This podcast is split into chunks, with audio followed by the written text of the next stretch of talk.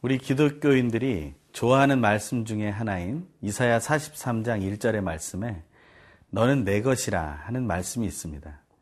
우리는 그 말씀을 들으면서 위로와 또 새 힘을 얻기도 합니다.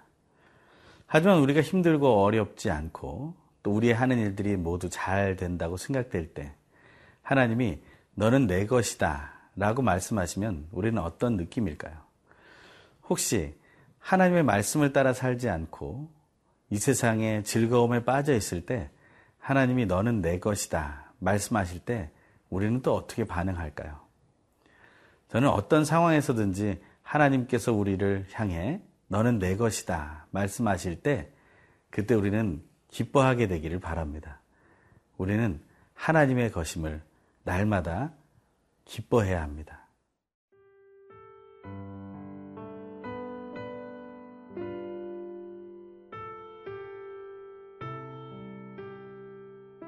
민숙이 3장 40절에서 51절 말씀입니다. 여호와께서 또 모세에게 이르시되 이스라엘 자손의 처음 태어난 남자를 1개월 이상으로 다 계수하여 그 명수를 기록하라. 나는 여호와라. 이스라엘 자손 중 모든 처음 태어난 자 대신에 레위인을 내게 돌리고 또 이스라엘 자손의 가축 중 모든 처음 태어난 것 대신에 레위인의 가축을 내게 돌리라. 모세가 여호와께서 자기에게 명령하신 대로 이스라엘 자손 중 모든 처음 태어난 자를 계수하니 1개월 이상으로 계수된 처음 태어난 남자의 총계는 22,273명이었더라. 여호와께서 모세에게 말씀하여 이르시되 이스라엘 자손 중 모든 처음 태어난 자 대신에 레위인을 취하고 또 그들의 가축 대신에 레위인의 가축을 취하라. 레위인은 내 것이라. 나는 여호와니라. 이스라엘 자손의 처음 태어난 자가 레위인보다 273명이 더 많은즉 속전으로 한 사람의 다섯 세겔씩 받되 성소의 세겔로 받으라. 한 세겔은 20계란이라. 그 더한 자의 속전을 아론과 그의 아들들에게 줄 것이니라. 모세가 레위인으로 대속한 이외의 사람에게서 속전을 받았으니 곧 이스라엘 자손의 처음 태어난 자에게서 받은 돈이 성소의 세겔로 1365세겔이라. 모세가 이 속전을 여호와의 말씀대로 아론과 그의 아들들에게 주었으니 여호와께서 모세에게 명령하심과 같았느니라. 하나님께서는 레위인들을 계수하는 가운데 그 1개월 이상 된 모든 남자를 계수하라는 그 말씀에 이어서 같은 의미의 선상에서 오늘 또 다른 계수를 하나 더 하라고 말씀해 주십니다. 그것이 40절에 나옵니다.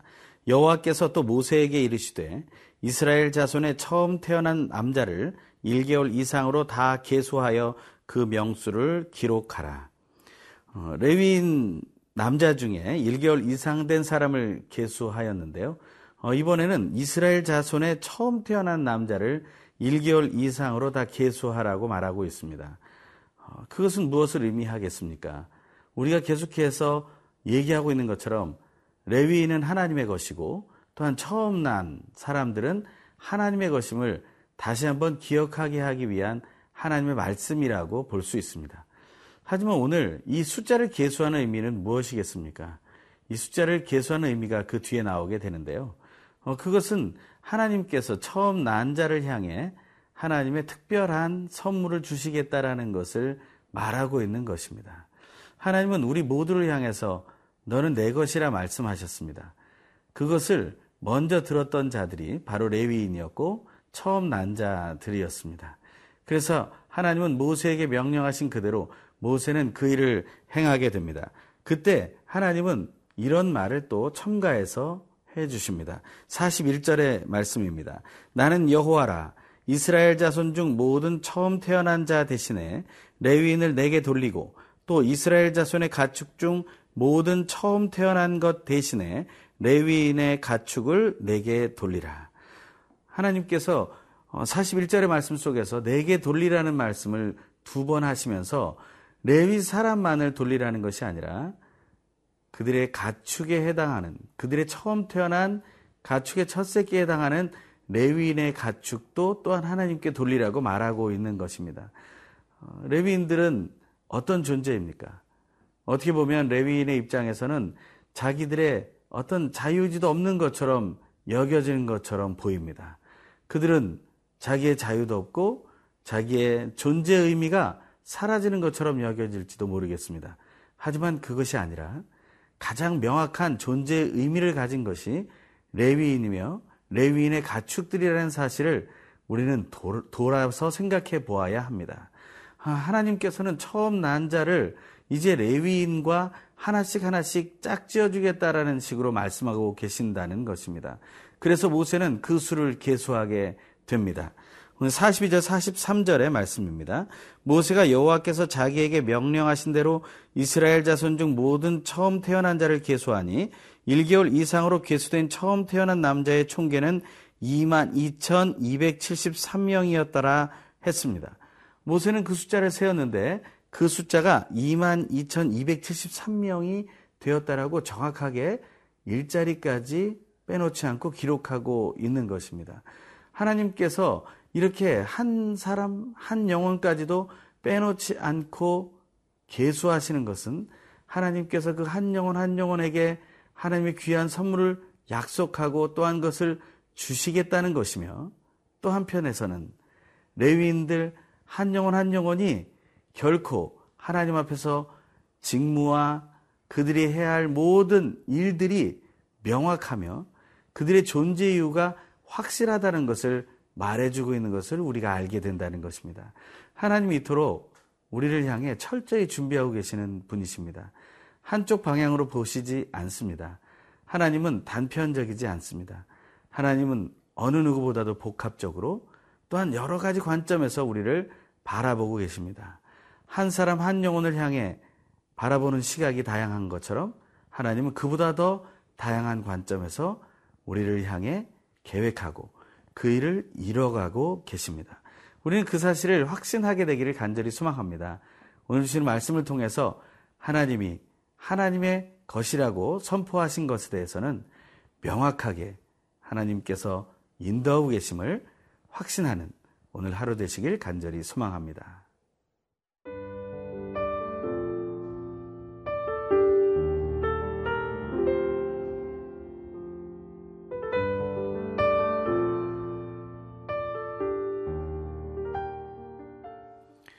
하나님께서는 계속해서 레위인들을 향해 그들은 내 것이라고 말씀하십니다. 하나님께서 내 것이라고 말씀하시는 것, 그것은 그들에게 복된 의미입니다.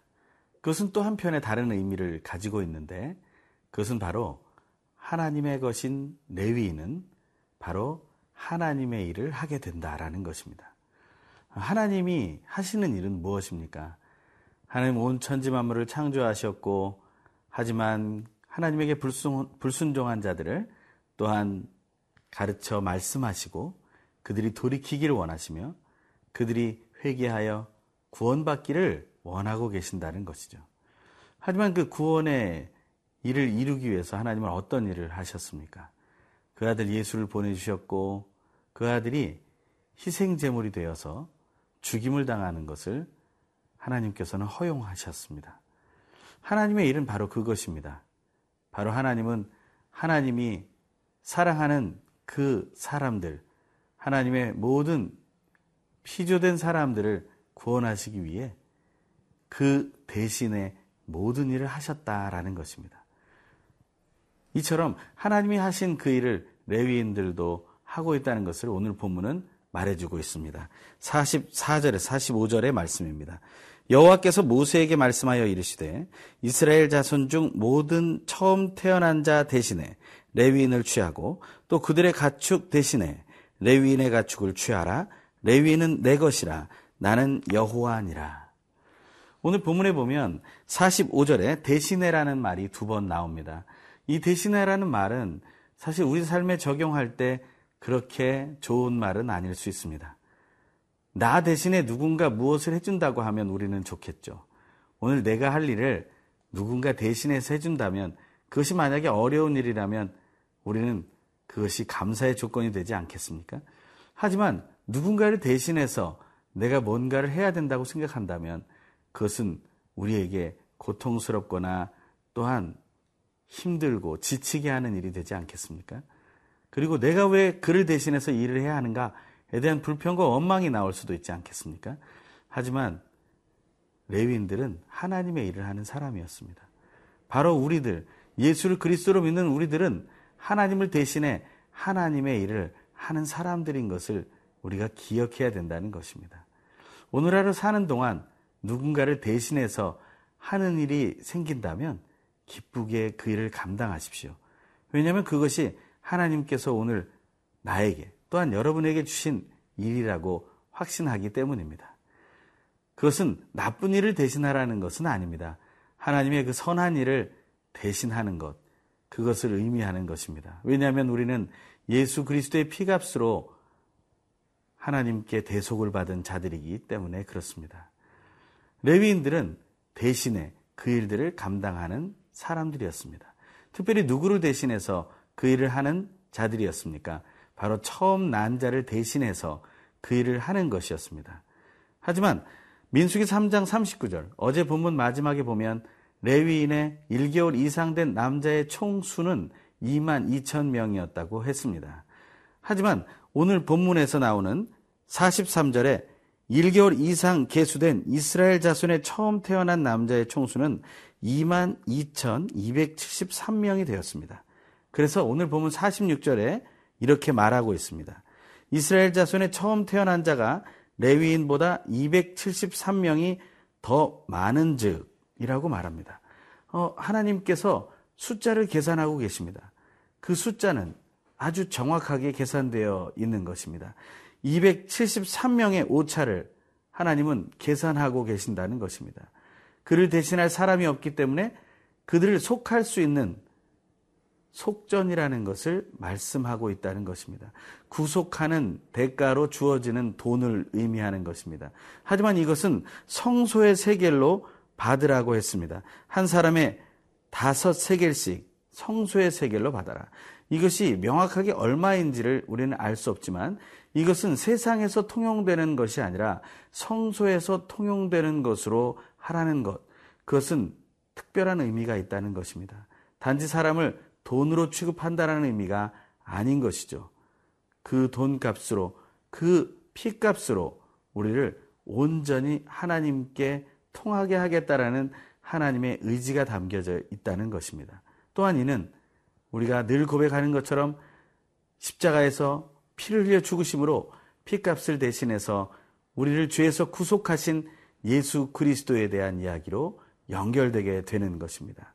하나님께서는 이렇게 속전이라는 말을 통해서 하나하나 한 영혼도 빠짐없이 구속하시겠다는 뜻을 보여주고 계십니다. 하나님은 정말 하나님의 소유에 대해서 온전한 책임을 지고 계신다는 것입니다. 우리는 그런 하나님을 신뢰해야 합니다. 오늘 하나님과의 동행 속에서 우리는 하나님이 끝까지 책임지시며 확실하신 분임을 더 깊이 알게 되길 간절히 소망합니다. 기도하겠습니다. 하나님 감사를 드립니다.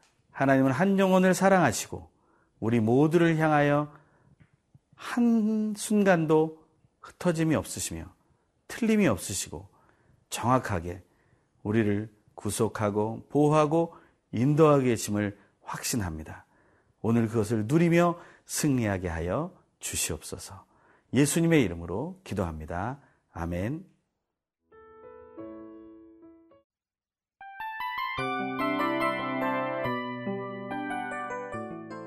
이 프로그램은 청취자 여러분의 소중한 후원으로 제작됩니다.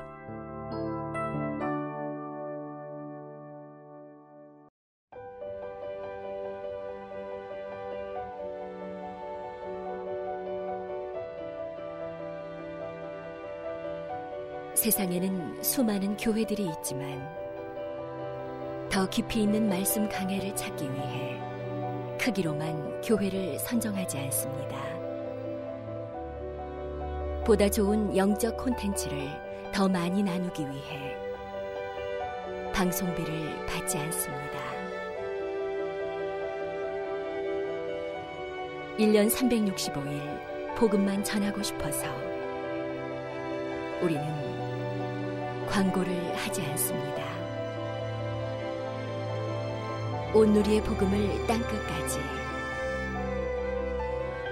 CGN TV와 함께 땅끝 선교사가 되주세요.